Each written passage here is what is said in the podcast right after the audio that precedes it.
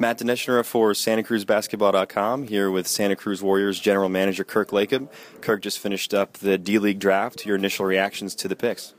I, I think we're going to have a good team. I mean, it remains to be seen just how good, but I, I like some of the players we got, and, and, we made some moves tonight, which will be evident later on. But I think we have a, a stronger squad this year than we've ever had what's next in the sense of the players? They get in market, they get right to work, don't they? Absolutely. We're going to get them as soon as we can. Start training camp the first day we're allowed to. Put these guys to work, uh, really make it a grind, and, and see who can stick it out. What about the challenges that are associated with assembling a team? We have a preseason game in less than two weeks, and we don't have any players technically here right now. Just talk about those challenges, especially for first year head coach in Casey Hill. The D League is a really hard league to coach in. Uh, you've got so little time. Sometimes there's big changes that happen on the fly, or, or your best player gets called up, and training camp's one of those challenges. But I think we've assembled a great coaching staff. Uh, this is not Casey's first rodeo. It might be his, his first as a head coach.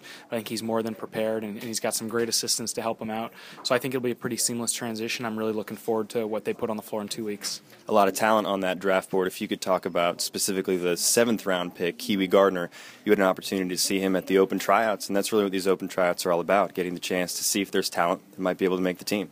Yeah, we had a chance to see Kiwi twice actually. He made it to both our open tryouts. He's obviously a very talented kid. He uh, was was a big high school recruit and, and a legend in Oakland. Um, he, he, performed very well when, when we saw him play, and, and, we want to see what he can do at the next level.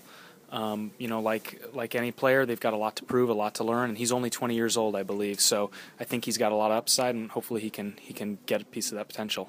Great, thanks, Kirk.